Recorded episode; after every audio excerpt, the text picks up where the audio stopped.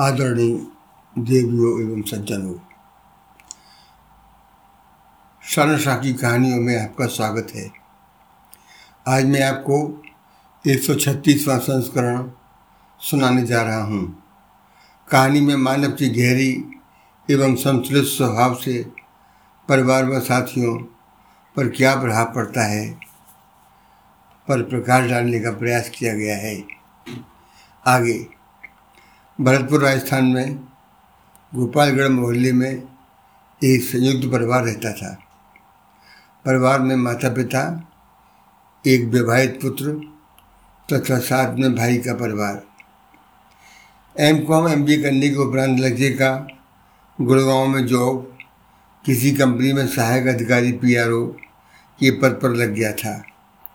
अच्छा लड़के की सुविधा के लिए बहू को भी साथ कर दिया गया।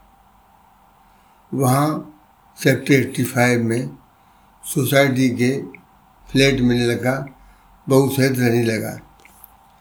कार से कार्यालय आने जाना होता था। बहू प्रेमलता हाउस वाइफ होने के कारण दोपहर तो ग्यारह बजे बाद आस पड़ोस की महिलाओं उसके पास समय बिताने आ जाती, तथा नए नए टिप्स पति को बस में करने के बतलाया करती थी। प्रेमलता का पहले से ही बहुत तेज मिजाज था। पति से बात बात पर लड़ने के बहाने ढूंढती रहती। जैसे खाने की तारीफ़ सुनने की। मैं कैसी लग रही हूँ? कोई कमेंट्स क्यों नहीं दिया?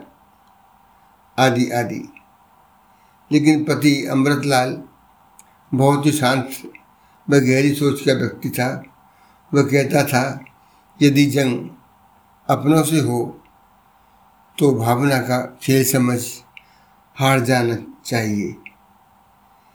इस संदर्भ में ज़्यादा दिमाग न लगावे। अतः प्रत्युत्तर में वह केवल मुस्कुराकर विषय को बदल दिया करता था। पति अमृतलाल को के शांत स्वभाव के कारण तथा कुछ पति की संगत का प्रभाव प्रेमलता को स्वयं पर ग्लानी होने लगी कि देवता स्वरूप पति के साथ मुझे भी अब अपने नकारात्मक स्वभाव में परिवर्तन लाना ही चाहिए। अतः एक दिन रविवार को प्रातः चाय पीते वक्त पति से विनम्रतापूर्वक मुस्कुराते हुए आग्रह किया कि चूँकि मैं अपने स्वभाव में परिवर्तन लाना चाहती हूँ, अतः आप मेरे अंदर कोई दस बुराइयों को ढूंढकर बतलावें, ताकि मैं भी अपने को सुधारने का प्रयास कर बेहतर पत्नी बन सकूँ। पत्नी के मन में बेहतर परिवर्तन के भाव सुनकर अमृतलाल हैरान रह गया, लेकिन असमंजस की असमंजस की स्थिति में पढ़कर उसने सोचा कि मैं आसानी से दस ऐसी कमियों की सूची थमा सकता हूँ, जिनमें सचमुच हमारा सुधार की परम आवश्यकता है। लेकिन तत्काल पत्नी भी ऐसी सौ बातों की सूची थमा सकती है, जिसमें मुझे सुधार की ज़रूरत थी, क्योंकि मानव अच्छाई व बुराइयों का मिला जुला पुतला ही तो है। अतः पति ने ऐसा नहीं किया और मुस्कुराते हुए कहा कि मुझे इस संदर्भ में सुबह तक का सोचने का मौका दें। पति अगली सुबह जल्दी कार्यालय के लिए निकला। रास्ते में फूल वाले को ऑर्डर दिया कि मेरे घर पर दस गुलाबों का मनमोहक गुलदस्ता मैं प्रदत्त पत्र के भिजवा देवे। पत्र में लिखा कि गहन चिंतन के उपरांत मुझे तुम में कोई कमी ही महसूस नहीं हो रही है। इसमें तुम्हें सुधार की आवश्यकता हो। अतः तुम जैसी भी हो, सब प्रकार ईश्वर की श्रेष्ठ कृति हो।